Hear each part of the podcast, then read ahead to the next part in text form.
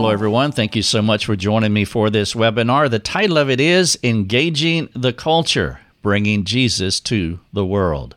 My name is Rick Thomas. I'm so thankful that you are here. There are two options for benefiting from this webinar. One is you can listen to it by audio, and I know many of you are doing that, and I thank God for you. You're on the go. You have busy lives, and we're glad that we can bring our webinars to you in an audio format. And so I thank you for listening by audio.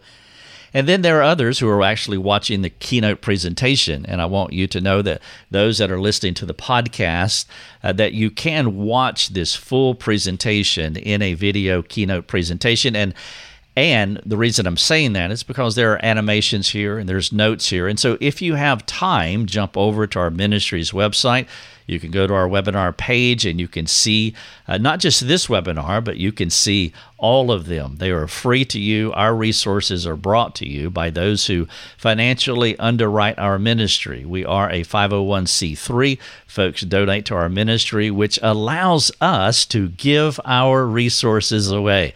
It is a phenomenal thing. And I thank God for the folks who support so that you can benefit either by listening to the podcast or watching the key keynote presentation. Also, if you have any questions about this webinar, we have free community forums.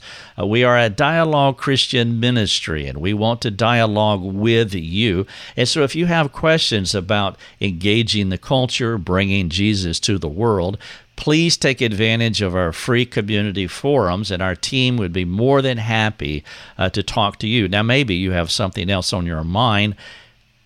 It doesn't matter whatever it is. Uh, what's important to you is important to us. And so, if you have a question pertaining to life and godliness, if there is a relational struggle in your life, a, a personal issue, a situational difficulty, please let us know. We would love to give you some guidance, and you can do that by jumping on our free community forums. Okay, this webinar, Engaging the Culture, Bringing Jesus to the World. The big idea is that there is a full on culture war as social evangelists try to persuade, intimidate, censor, influence anyone to their worldview. They want you to come over to their side. They want you to embrace their presupposition, how they view life.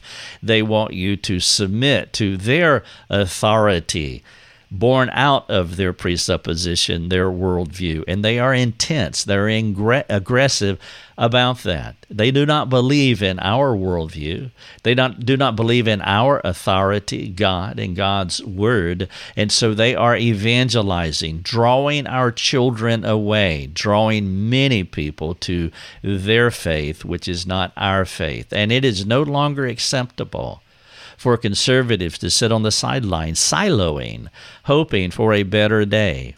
Silo Christianity is when believers draw lines that separate themselves from those in the culture who need the gospel.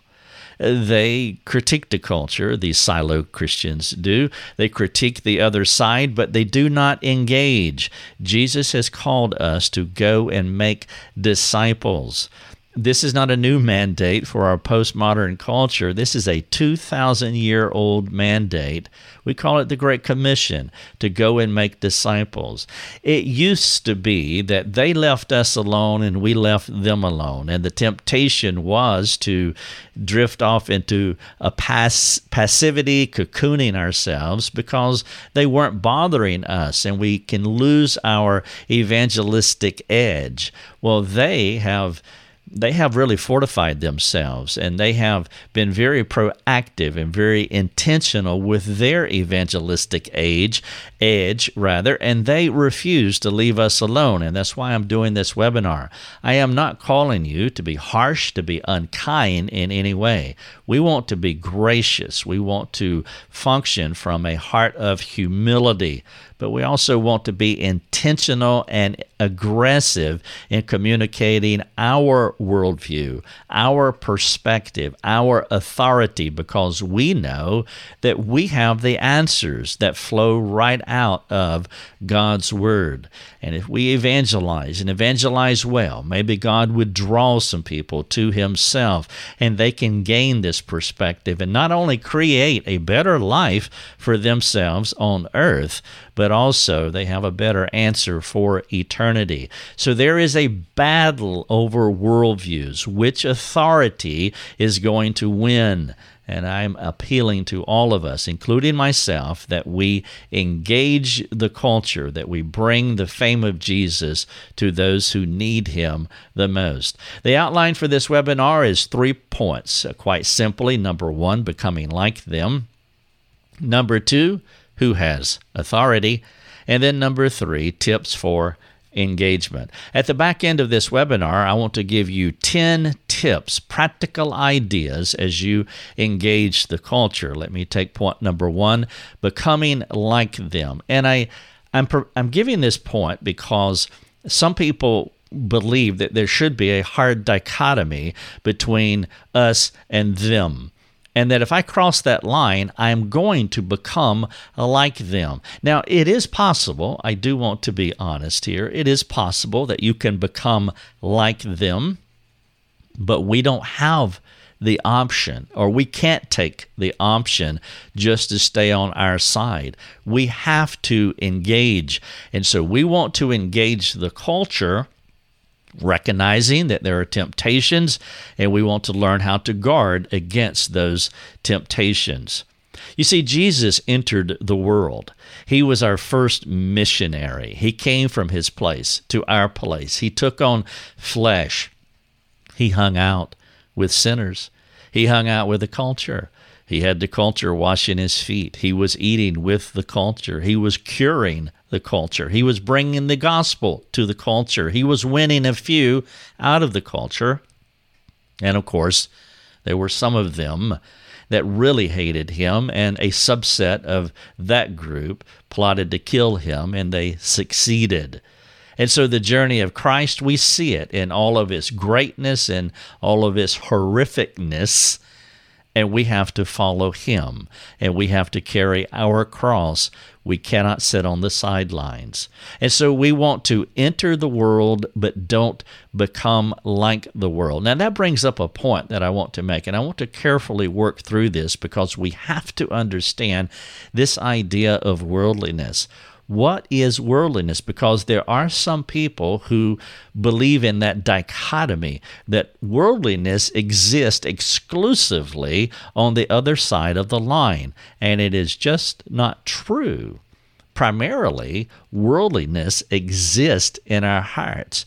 The point of departure for worldliness is in our hearts, not in the world. But some people are beholding to a Gnostic view of worldliness where the world is bad and, and we are not. Well, when John talked about the world, he said this in 1 John 2, verses 15 and 16. He said, Do not love the world or the things in the world. If anyone loves the world, the love of the Father is not in him. That's the first sentence. And then the second sentence, for all that is in the world. And then he labels a few things that are in the world the desires of the flesh, the desires of the eyes, and pride of life. And you see in those three descriptors that those three things are in our hearts desires, is in our heart, desires of the flesh. Desires of the eyes, that begins in our hearts. Pride begins in our hearts. Pride of life. He says these things are not from the Father, but is from the world. And so the place where you put the accent mark when it comes to worldliness is on our hearts, not in the culture. And so you could separate from the culture. You could build a platform and climb on top of that platform and how people feed you for years because you're separating from the world. And all you're going to discover at the end of that process is that worldliness was in your heart all along. Now, James gives us more clarity on this idea of worldliness in chapter 1, verses 14 and 15. He says that each person is tempted when he is lured and enticed by his own desire. What John was talking about, our desires. We are tempted when we are lured by what is inside our hearts. Meaning, if we didn't have the desire for anything out in the culture, whatever that thing may be, if we don't desire it, then it's okay to be near it because we just don't have a desire for it.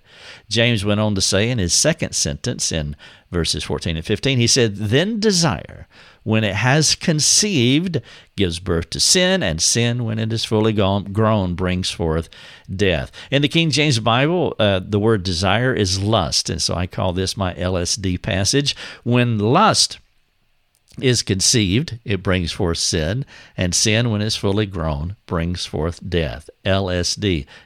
so this is the daisy chain. This is the the formula: desire to sin to death.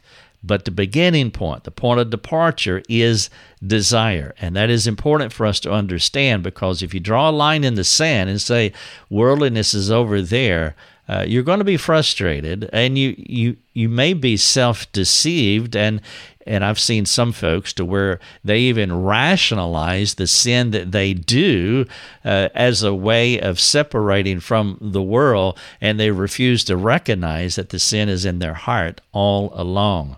And so worldliness begins in the heart. And so here's the caveat here's the warning we want to enter the world, but if you like what is in the world, meaning you desire it, is in your heart, then you need to separate from that thing. Let me use the illustration of alcohol. If you desire alcohol, alcohol in itself is not a problem. There's a lot of people that drink alcohol moderately, and that is not a problem. It doesn't have to be an issue unless it's a conscience issue. There's two reasons that it would be a problem. One, it would be a conscience issue because you've been trained that drinking alcohol is a sin. And then two, you desire it and you are addicted to it. And so if you desire something, then you want to separate from it, something that is sinful. You want to, if it's a sinful desire, you want to separate from it. But apart from that, you want to engage the culture. And so, point number one becoming like them. You won't become like them if you have enough of self awareness to know what your own lusts are, what your own desires are. And so, having self awareness and then also having accountability in your life having someone in your life that you can talk to honestly and appropriately, transparently, and maybe even courageously, and let them know what your temptations are. And so, as you engage the culture, you have two lifelines attached to you to pull you out. One is self awareness about your own sinful desires, and then two, you have someone who knows you very well who can hold you accountable. And then you go into the world, stay away from those things that tempt you, and tell people about Christ. Point number one becoming like them. Uh, you won't, you don't have to. Point number two who has authority? I talked about this with the big idea with the opening of this webinar, what this webinar is about. The culture has an authority, they have a worldview, they have a way of seeing life, and they want you to adopt their worldview.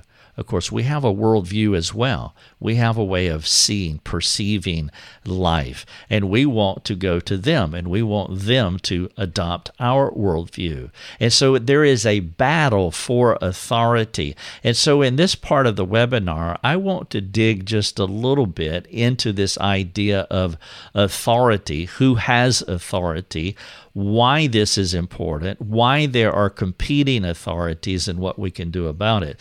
And so, point number one, or subpoint number one, under who has authority, in Genesis 3, it's at that juncture in human history where the second authority showed up, the second presupposition, the second worldview. And since Genesis 3 6, when Satan gave different advice, became another authority over God's authority, from that point forward, there's been these competing worldviews, and that's why these social evangelists they have a perspective on life. They believe they have the solutions to the problems of the world, and they rather than leaving you alone and just spinning in their own futility, as they have been doing for many years, now over the last few years, they have been hyper aggressive. They're not going to leave you alone. Like Satan coming to Adam and Eve, they're coming to you and they're coming to me, and they want us to adopt their worldview, how they see life. And what I'm talking about here is a presupposition. They want us to adopt their presupposition. What is a presupposition? A presupposition, I'll use the metaphor of a pair of glasses. Everybody has a unique pair of glasses with unique lenses. And so let's say that your lens, your lenses are colored blue. Then everything that you see in life is going to be with a blue lens. Of course, in America, uh, the liberals are blue and the conservatives are red. And so the liberals see everything through a blue lens. And so it doesn't matter what it is. They see money, they see food, they see people, they see the government, they see schools, they see entertainment, they see everything through a blue lens. Well, the conservatives in the states, they have red lenses. And so they see everything they see all the same things. They see the exact same things. But because they have a different presupposition, a different colored lens, they see it differently. And there's competition. There's a tug of war between which worldview or which presupposition will win. Now, for the Christian, there is not a, a red or blue lens. There is a bibliocentric lens. It's the purest of the pure. It's the rightest of the right. And so the big idea is if a person can build your presuppositional filter through which you see and interpret life, then they will control you. And that's what they're trying to do. Uh, they're saying it's this way, and they want you to see it that way. They want your lens to be a particular way, their way, a blue lens. And if they can convince you, if they can evangelize you to see it their way, then they will control you. Now, we, what we want to do with a bibliocentric presupposition is we want to see it God's way, the Bible's way. It's not because we're trying to control them, not at all. We want them to we want them to have freedom like they have never understood or benefited from in their entire lives. If the Son sets them free, they will be free indeed. There are benefits to a bibliocentric uh, presupposition, not only in how you interpret life, but what it does to your soul, and of course, the eternal benefit of heaven. Now, let me illustrate this idea of presuppositional truth. For those of you who are listening to the podcast, I have a blank screen right now and I want to build a chart for you. And I want to, I'm going to build two word clouds. One word cloud will be for the person who has a bibliocentric uh, presupposition. And then the other word cloud would be for the person who does not. And so this is a presuppositional chart. And the big idea is that there are no neutral facts. This is an expression that came from Cornelius Van Til, who practiced and taught presuppositional apologetics. Now, what I mean by no neutral facts, I mean there are no neutral interpretive facts. And so when you look at something, you look at a fact, in this case, I'm going to say that we're going to look at an apple. And so a Christian with a Christian worldview will look at an apple. That apple's not neutral because he's looking through a bibliocentric lens. And then an unregenerate person can look at the exact same apple but he will see it through a different lens. And so I want to walk through presuppositional truth because it's important that we understand it because the culture has a way of interpreting life, and so do we, and that is why there is a battle. And so the Christian worldview The Christian lens, standing on truth. The unregenerate, unregenerate worldview, they reject God's truth, they're standing on lies.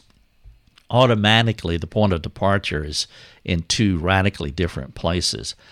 The Christian worldview, standing on truth, that person is a believer. The cultural worldview, standing on lies, of course, they are a non believer. Some of the things that a Christian would believe because they're standing on truth, for example, is creationism. The non believer would believe in evolution. He would reject creationism but he can't live in a vacuum. He has to come up with something, and so they create this thing called evolution, and all of that becomes part of how they see and interpret life.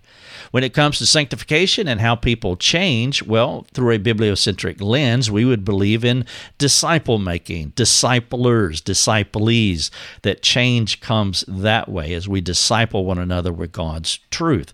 Well, the unbeliever, they will have a different kind of Bible. It is the DSM, at this point, it's the DSM 5. And they will be beholden to psychology and they will see change happening that way through these varied psychological um, uh, methods and mandates and practices. Also, the Christian, in his worldview, he will be God centered. And of course, a non Christian worldview would be self centered or man centered, uh, if you prefer. Uh, we, would, we would believe in a redeemer. And when you believe in a redeemer, you can actually get into transformation, real change. They don't have a redeemer, so there can't be true transformation. They have self help. And so they will continue to explore the various self help methods in an effort to try to bring change, which they can never bring to fruition uh, because that worldview doesn't bring transformation, which leads to the last point. Because we have a redeemer, we can change we can become a new creation, as Paul said to the Corinthians. The old person goes away, the new person uh, comes to us now, as he also told the Ephesians in chapter 4, the church at Ephesus. Well, the the world, the unregenerate person, they can only find relief. All they can do is kick the can down the road because they have no Redeemer. There cannot be true transformation. They can only go through self help mechanisms that brings temporary relief, and then they just keep rebooting, keep kicking the can down the road. Now, let's come back to my Apple. Uh, we're having uh, what we had originally was two people staring at the fact the fact is the apple, but the apple is not neutral because they're looking through an interpretive filter. The bibliocentric filter says, To God be the glory when he looks at the fact, when he looks at the apple. And then the unregenerate person, he will say, To each his own.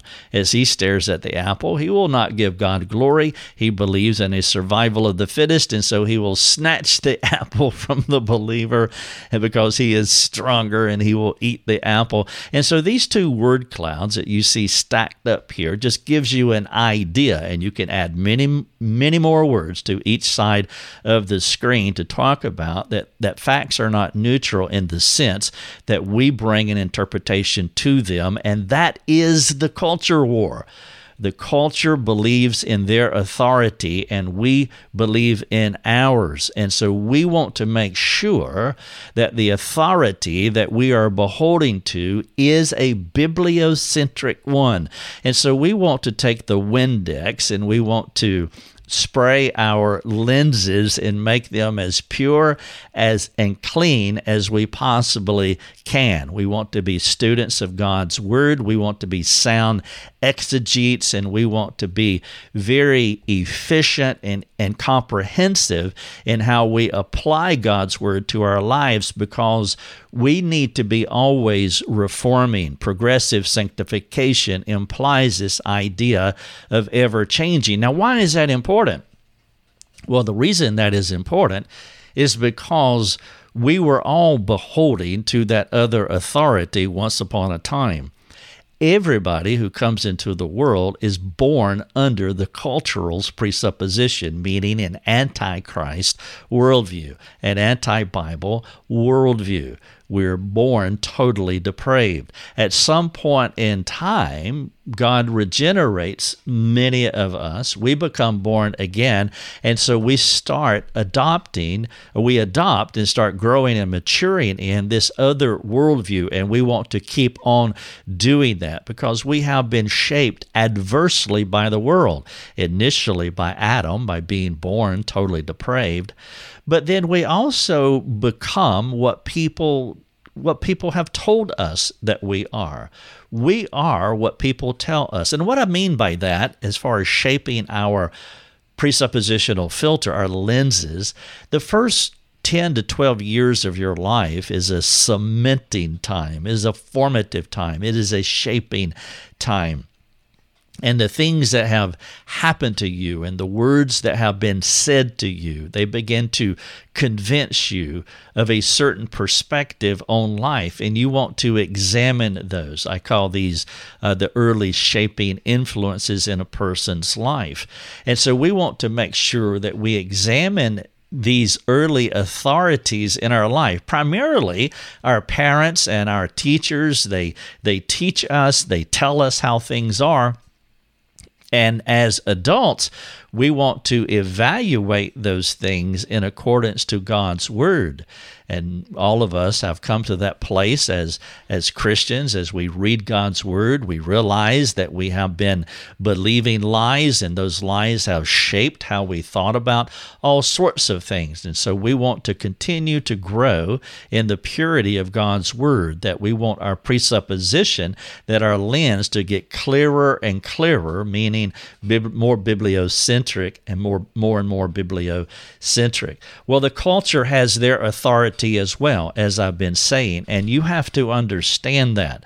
Because when you engage the culture, as you are becoming more pure in how you see life, as you continue to submit to truth, you have to recognize that the culture is not you. They don't think like you. They don't hold to your facts, they hold to their own. They have their own way of processing things, they have their own presupposition. And so as you engage them, you want to understand this. And then you can engage them and you can bring clarity clarity, and you can become one of those authorities in their lives as you engage them, as the Spirit of God works through you and begins to impact their lives. And so there is this idea of authority, there is a culture war, and this is the hinge point.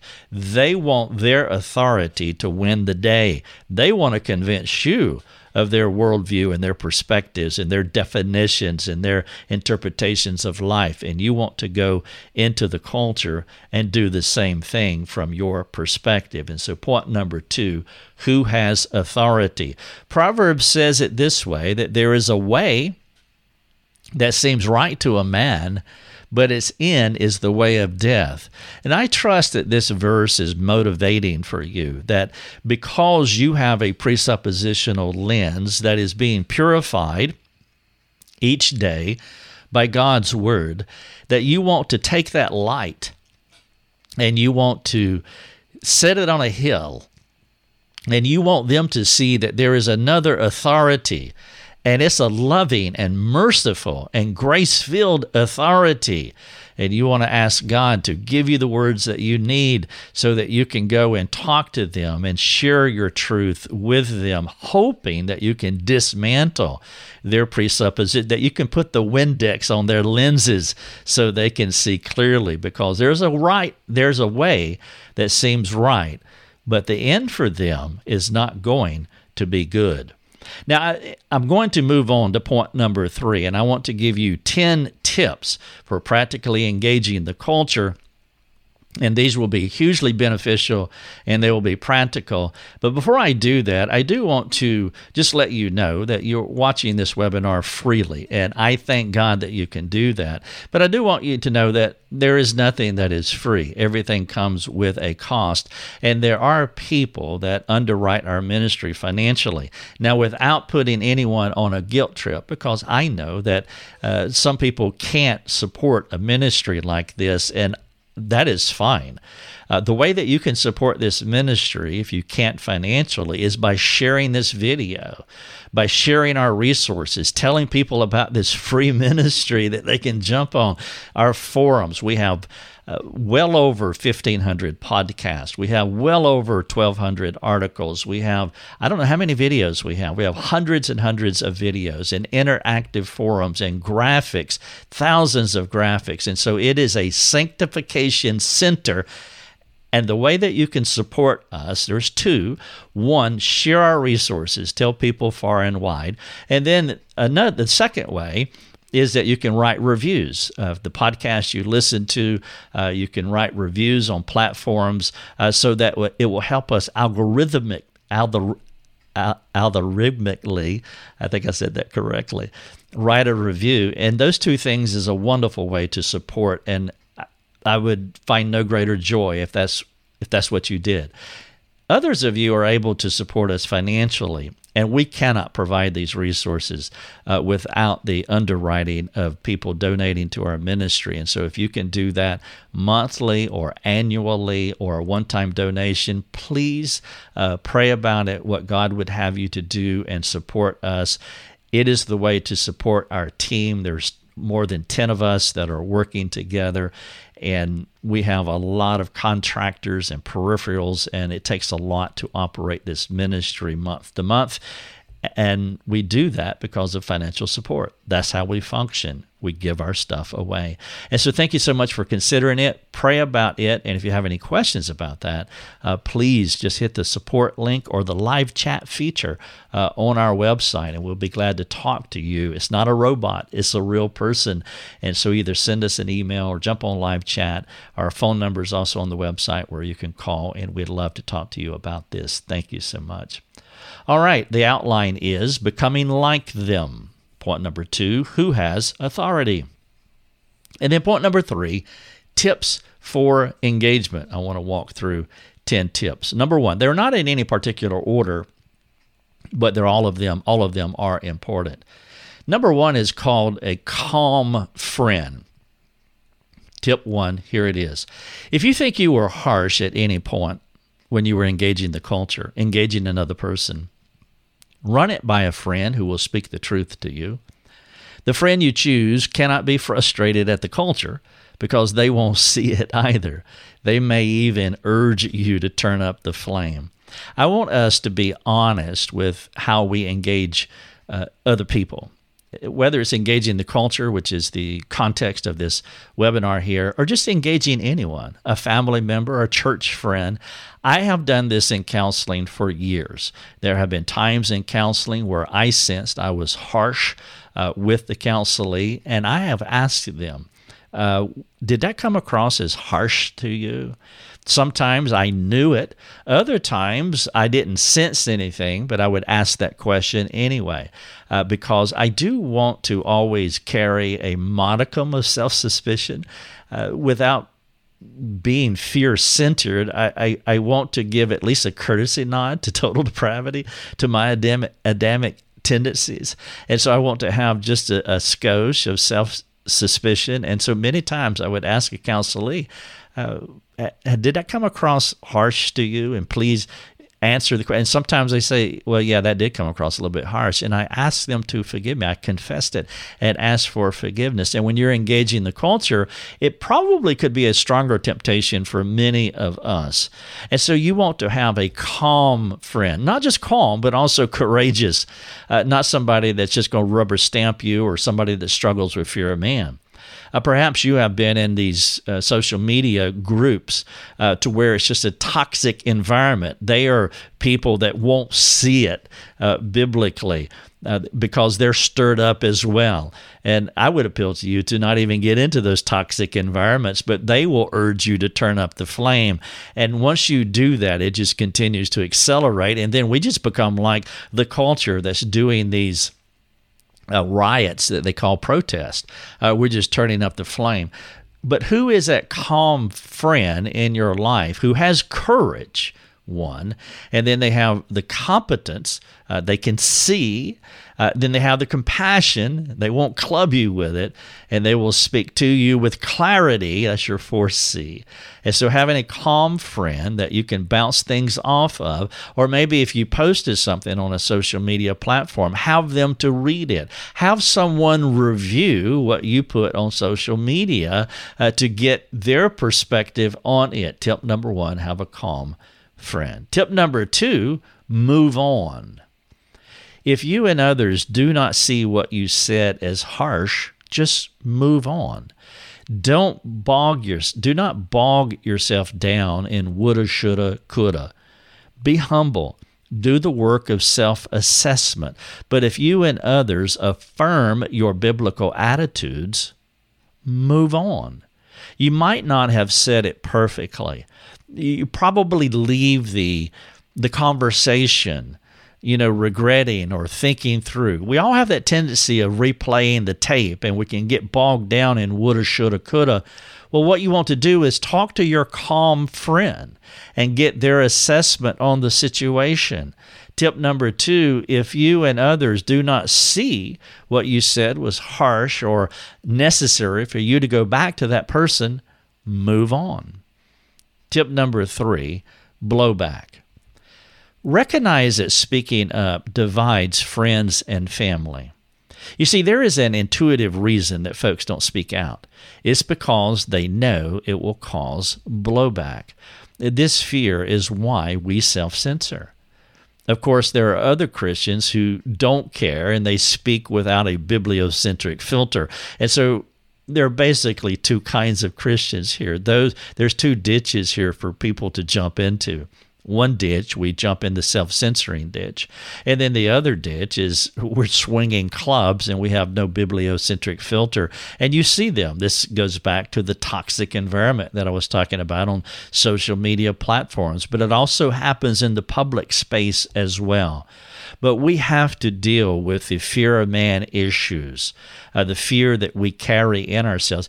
Being fearful is normal by the way. That is a normal disposition of the heart. We saw it in the early pages of, of the Bible in Genesis 3 6 and following. As soon as Adam and Eve uh, submitted to the other authority, then there were issues that began to collect around their heart, like shame and, and guilt and fear. That would be three. Well, that's how we came into the world. And even though we are regenerated, we bring Adamic packaging into our Christian faith. And this is what Paul was saying in Ephesians 4, starting at verse number 22. Put off that old person, renew your mind, put on a different kind of person. And so we have to recognize that we do have inherent fear. And when there is this challenge, like what I'm making here, to stand up and speak out, fear can really rise up and cause you to sit down and to self censor. And so we want to walk through our inhibitions and deal with that honestly. This is also another point to where you where you need a friend that you can engage and interact with. Now, if you're on the other side of the spectrum, you're in the other ditch with the club and you have no bibliocentric filter, you don't care about blowback because you're an antagonist, well, you need a friend as well because there is a way of communicating with other people. And when we do that, there will be blowback. You cannot speak the truth of God as you understand it and expect that it will not ruffle feathers. Now, that's not your goal, that's not your desire at all. But the temptation for most of us, we're not the mean spirited, harsh people. I think most of us are not that way. I think most of us succumb to the temptation of fear fear of man, worry, anxiety, and we choose to self censor because we don't want to uh, we don't want to stir people up. So, tip number three blowback. It is going to happen. It's not a wish, it's not a prayer, it's just a reality that it's going to happen. We recognize it, deal with our fear issues, speak into the situation, speak to the other person with humility and the clarity of God's word. Tip number four flows out of that, of blowback. Tip number four is called consequences you will lose friends. You'll lose friends. You'll lose family members.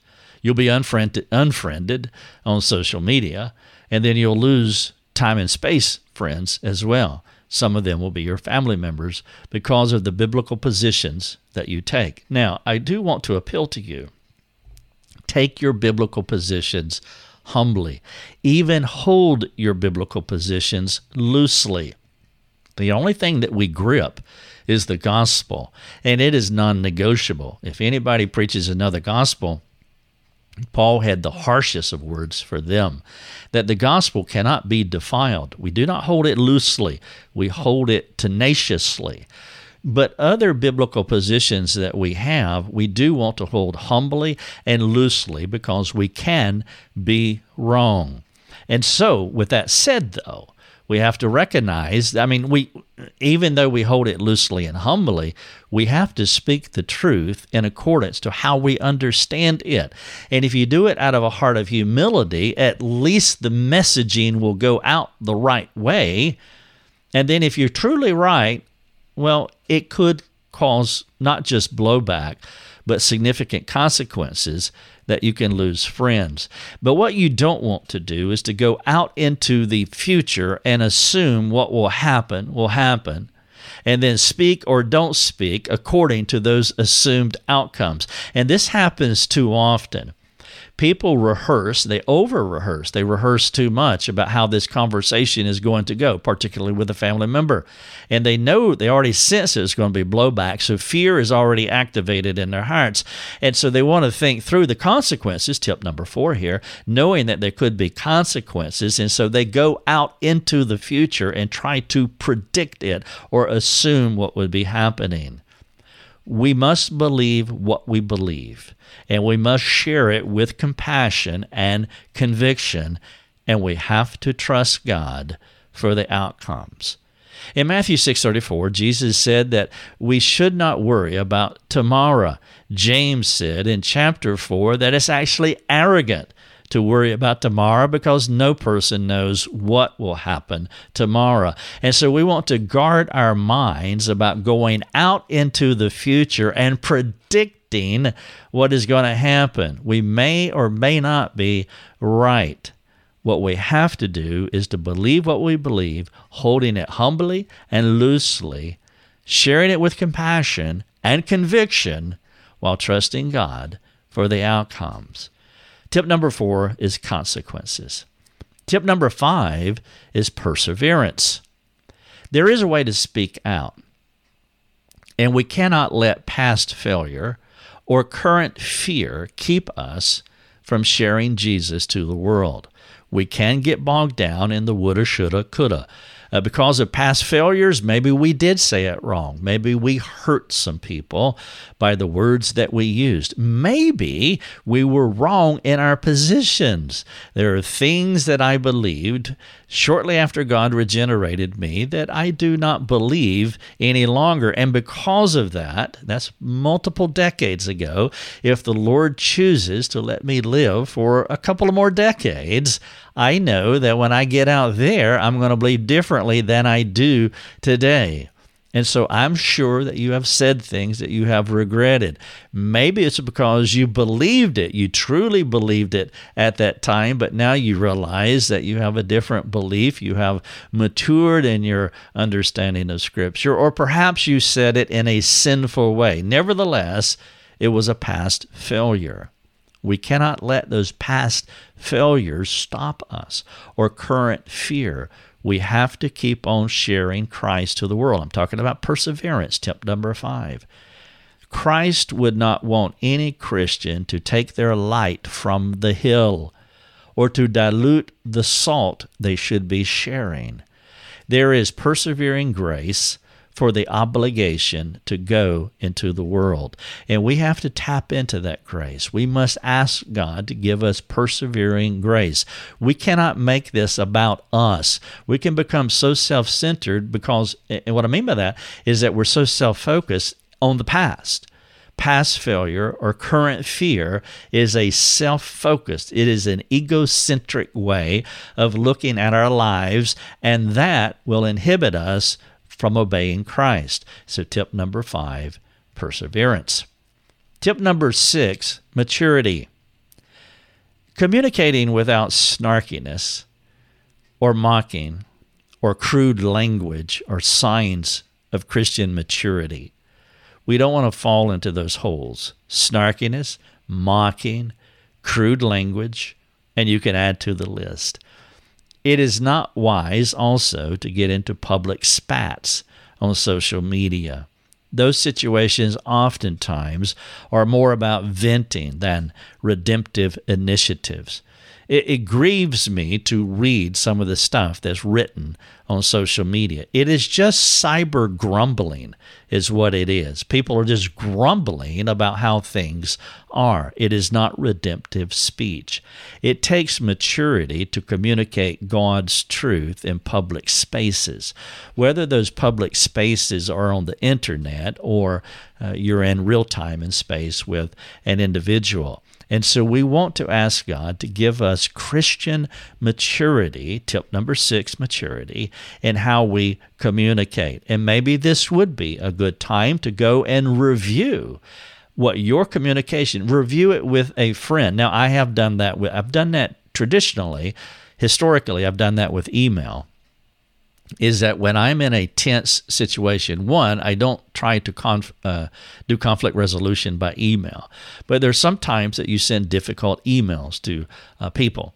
And when I've done that historically, I would have Lucia read the email before I send it. And there have been more than one occasion, there have been multiple occasions where she appealed to me not to send the email. In most of those occasions, I obeyed her and I did not send the email. I came back a day later and I thank God that I did not send the email.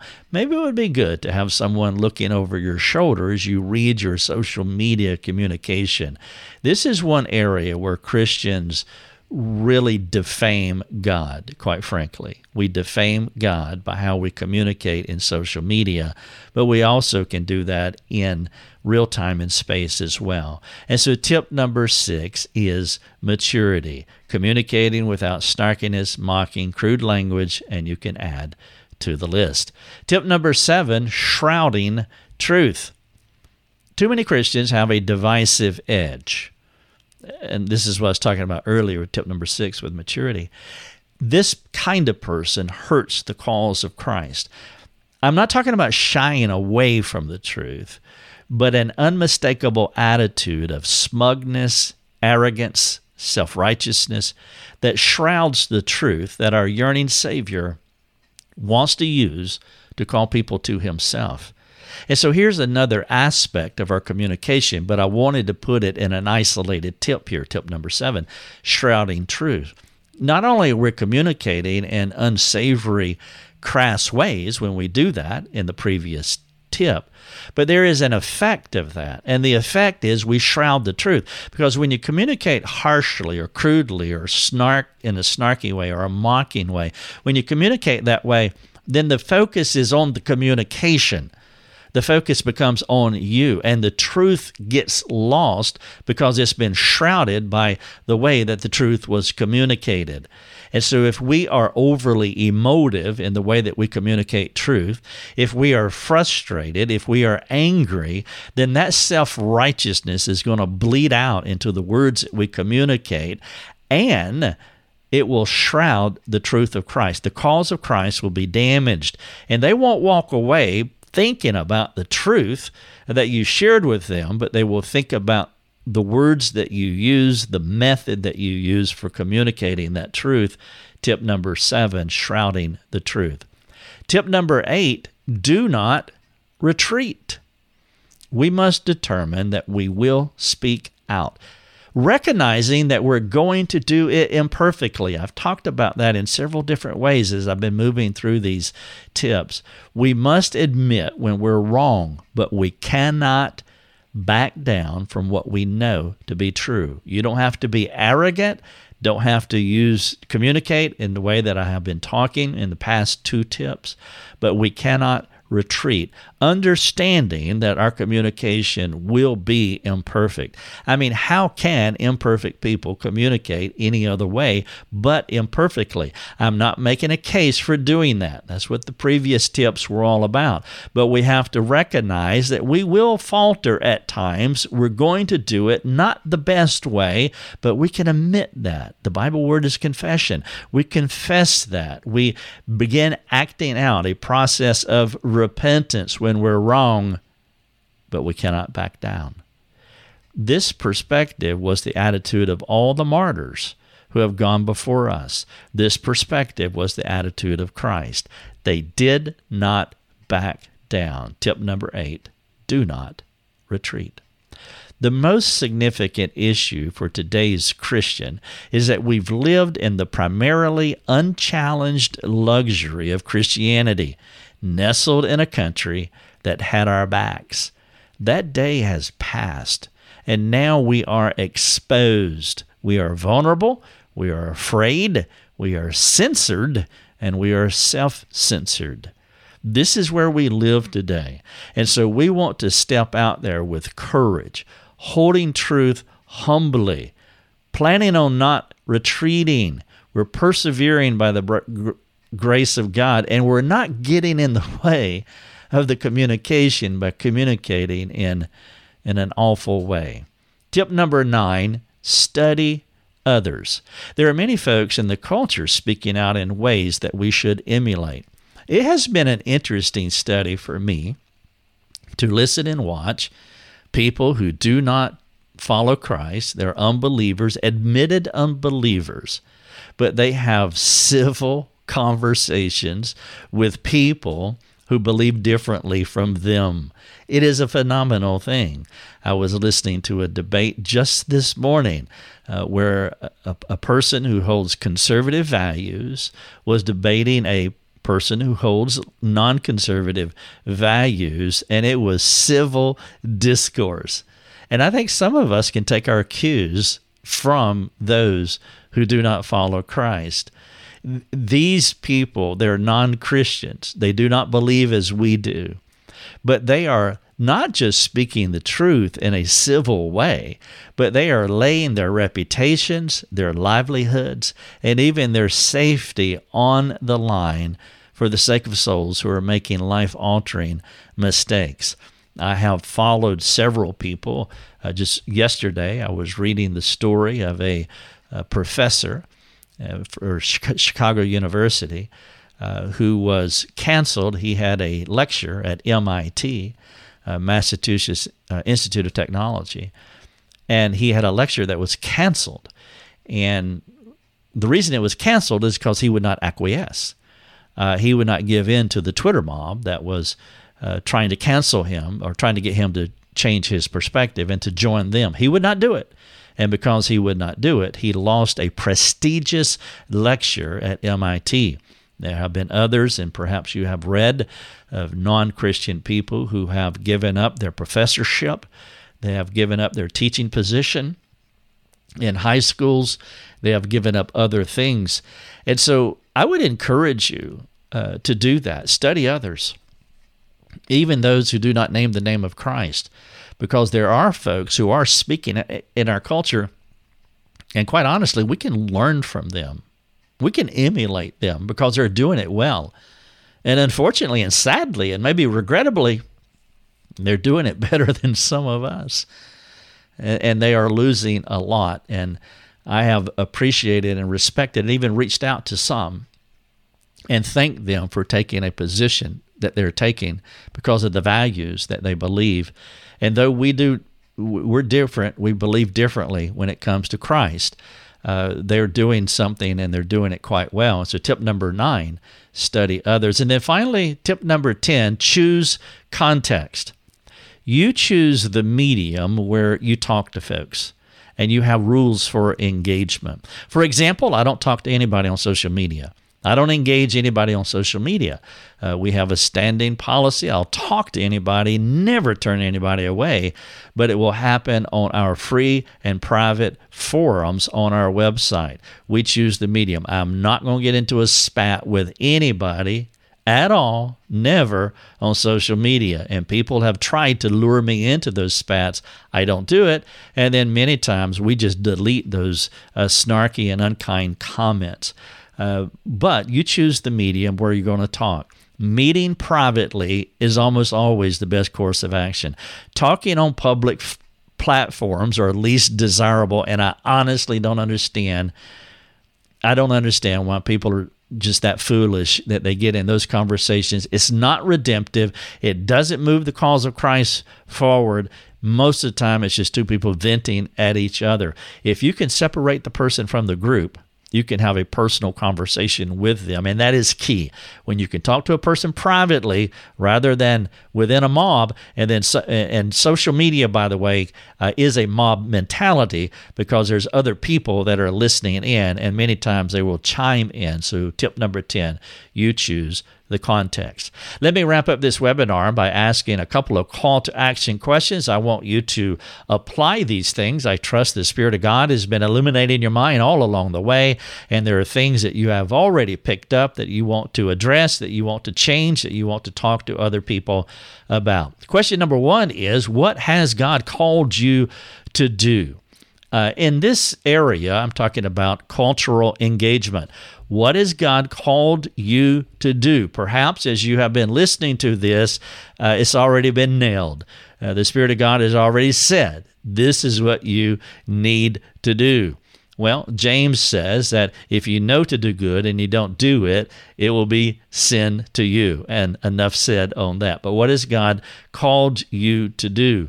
Now, perhaps there is something that you can create. Maybe there's a blog post that you need to start a blog, start a podcast. Maybe you need to take a teaching position. Maybe you need to get more engaged at your local church. Maybe you need to stand up uh, at the workplace. Maybe there's other things. But what has God called you to do in the area of cultural engagement? And then the follow up question is, how how are you stepping into fulfilling that calling? Question number two How much does the fear of blowback motivate you to self censor? Now, can you be will you be honest about that question? Because I, I, struggle with it every time that I are moving toward a potentially or a confrontive conversation.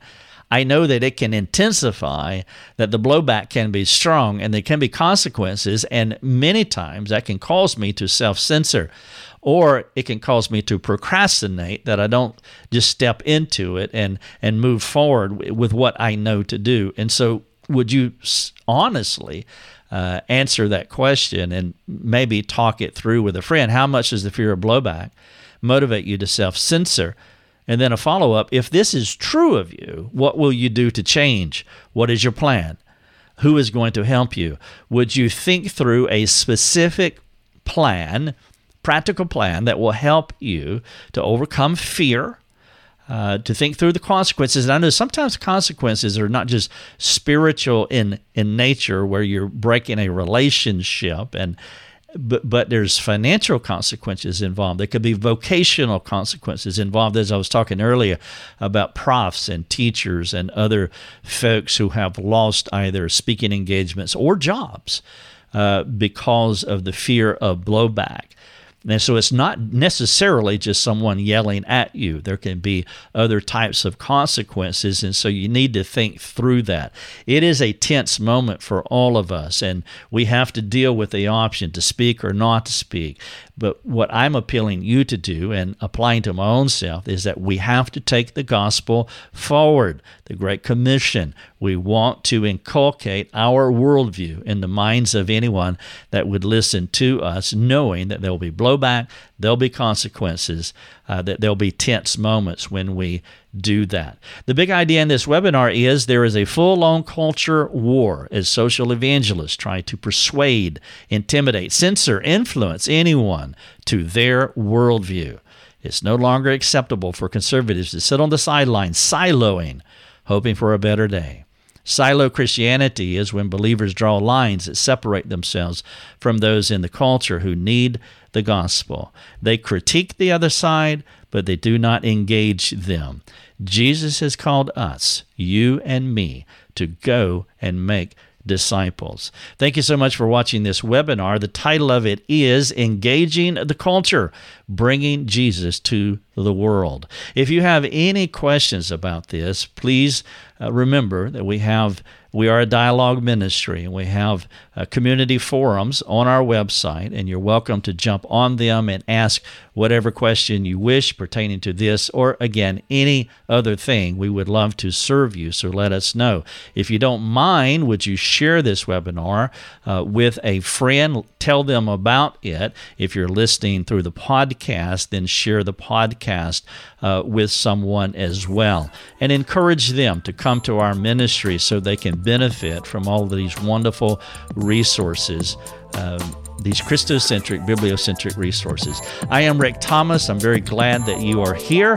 Thank you so much for watching the webinar. You have been listening to Life Over Coffee with Rick Thomas. If you have a question for Rick, you can let him know by sending him a note through his website, rickthomas.net. That's rickthomas.net. Thanks for listening. Enjoy your coffee.